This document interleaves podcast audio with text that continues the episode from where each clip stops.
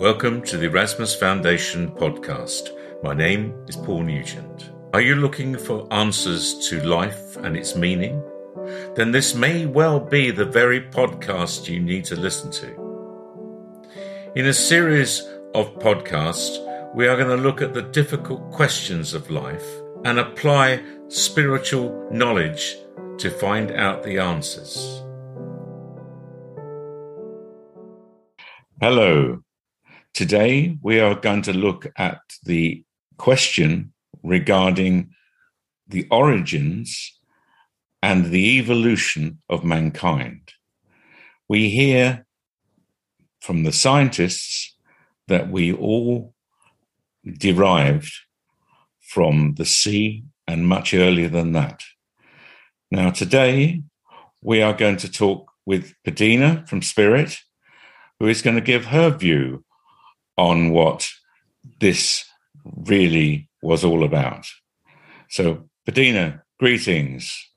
Greetings to you. So, over to you, Padina. Let me know what you think about this question. Well, I can only give you our knowledge and understanding of the history of your planet.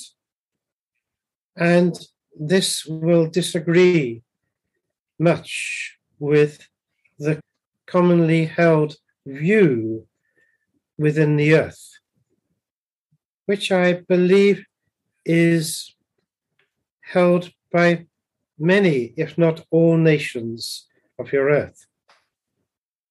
But the truth is, very simply, that mankind has not originated from apes nor has he come from any primordial soup, as it has been described.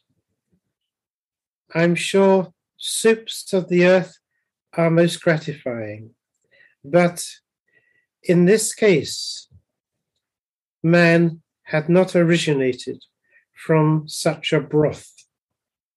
He has been on your planet for far, far longer than is generally appreciated by your scientists and archaeologists.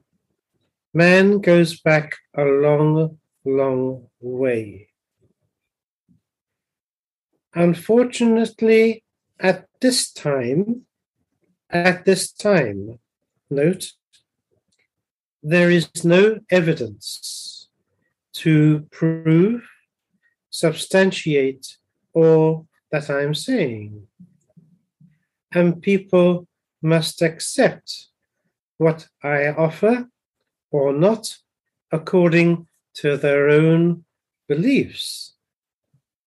Perhaps impressed by their religion and what their religion says.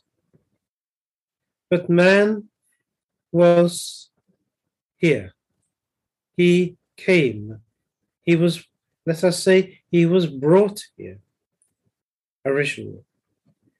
And he has been in a little different form to how man is now.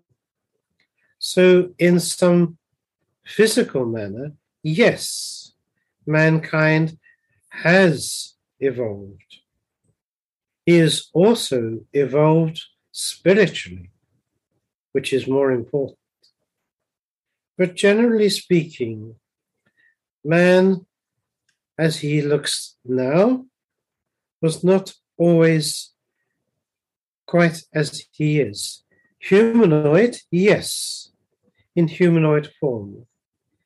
But going back to other civilizations which have been and gone, man was a little different, but nonetheless. And further to this, I would say it is more true to say that apes have evolved from man rather than man has evolved from apes. that is not true. So, Virginia, you're saying that man didn't derive from apes, and Mhm. uh, sorry to repeat what you just said, but quite important that apes derived from man. How did that happen? You are in the fifth civilization of your earth. There have been four before this. And your civilization, although quite a short one, is passing on and through into the sixth civilization at this time of the earth.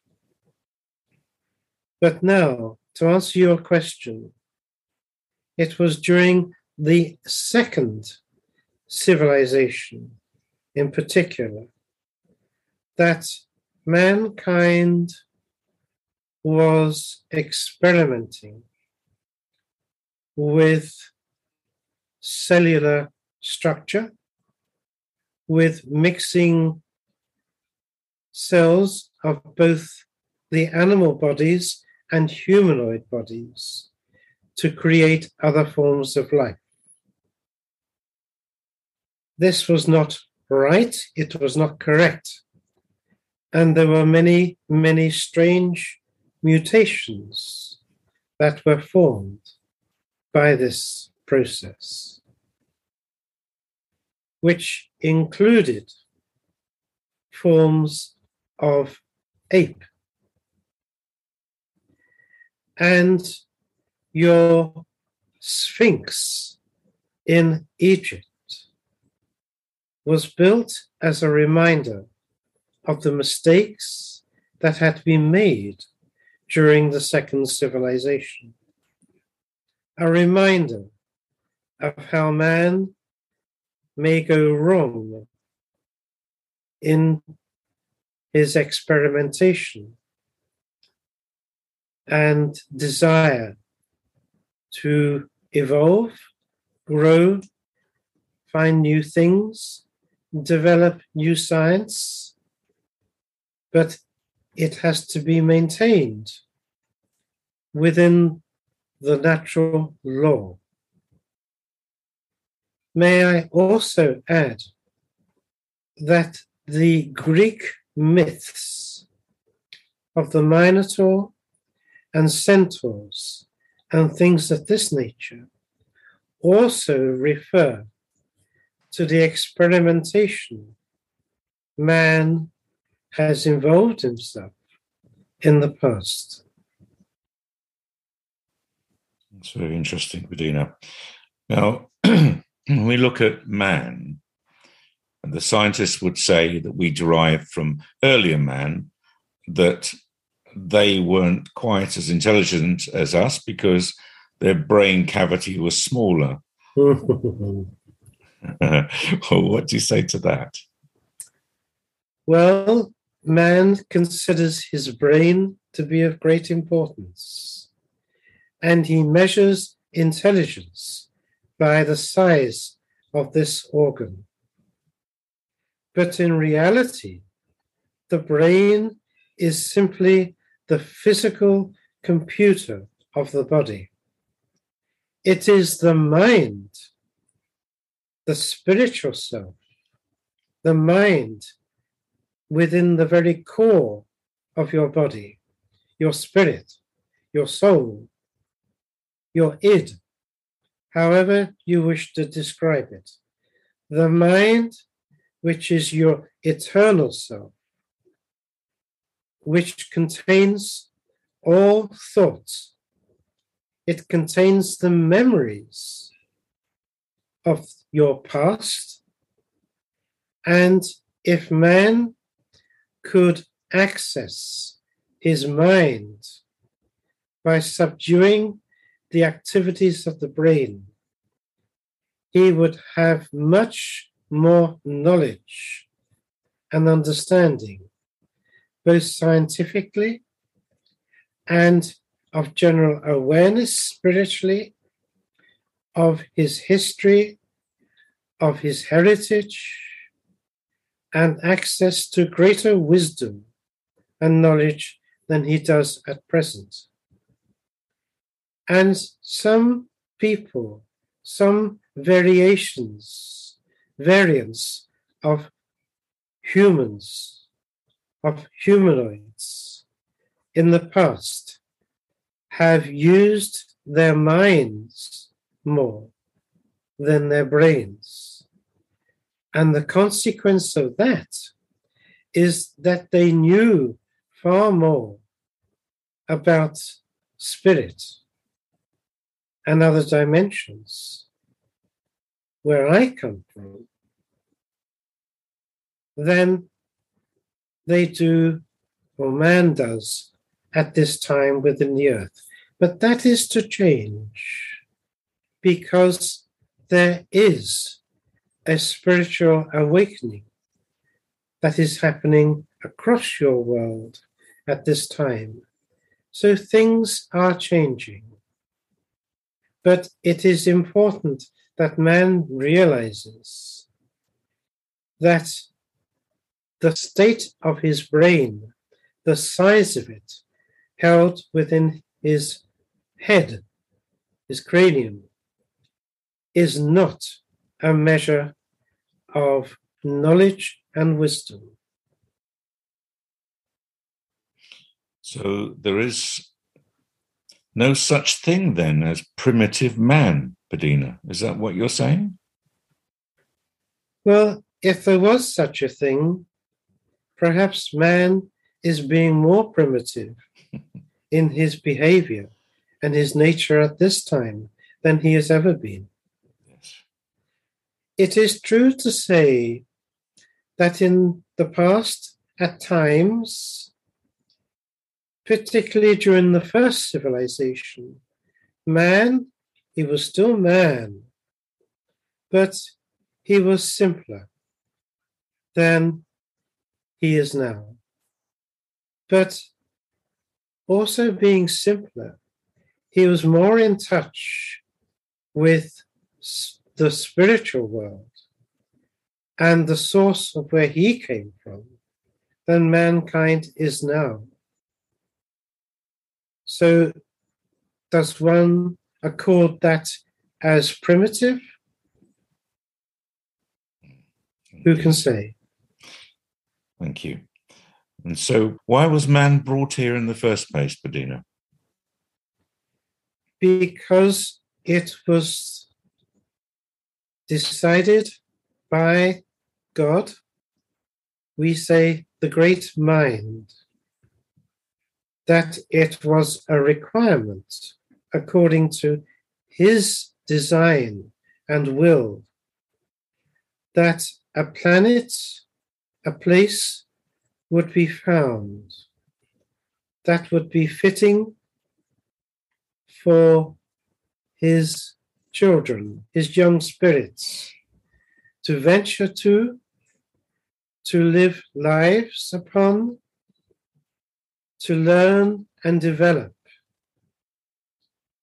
in a physical life, separate from the spiritual one, which would give him experiences to face difficulties and challenges, thereby enabling him to grow in strength and understanding. And so it was that your earth, the spiritual name is Eretha. Eretha was discovered, it was worked upon, it was prepared over a long, long period of time where life was introduced at stages and eventually over a long period of time, spirits were introduced and brought here. And humanoid mankind first stood upon the earth. There were seven who came, and seven times seven were here. But those first seven each carried within them a flaw within man, within the earth. These are the major seven flaws within the structure of mankind, which are more advanced in their development now than they were in those times. But nonetheless, these flaws were introduced to help man develop and experience all things as it is required. Thank you, Bedina. It's quite poignant that spirit measure man's progression by their wisdom and their knowledge. And yet, mankind at present time measure themselves by their technology. So, how has technology evolved and how important is it for the future? Well, man is in his mechanical age at present.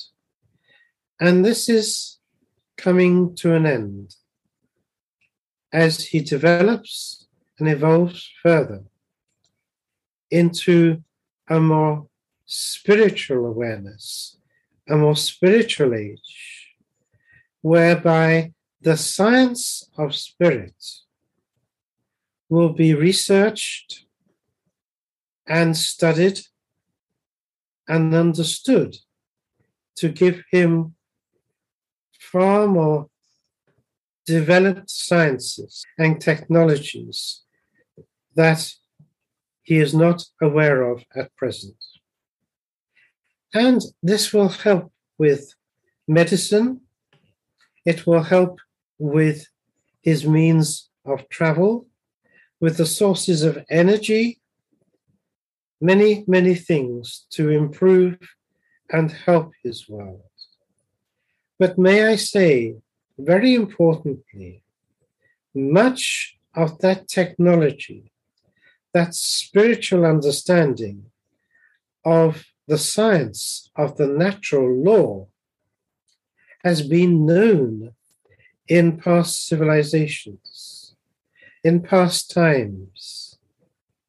And there is some evidence of this, but man does not fully understand at the moment. So, your age of technology, if anything, is actually more primitive and underdeveloped than at other times within your earth.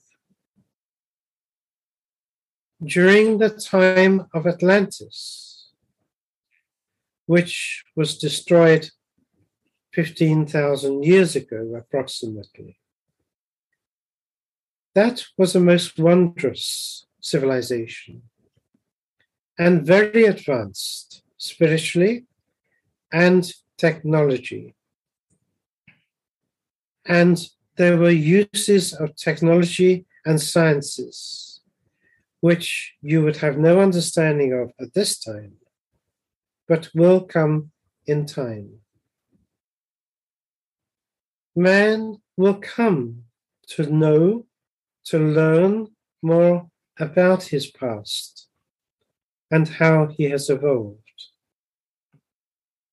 But it is necessary and important that man keeps an open mind.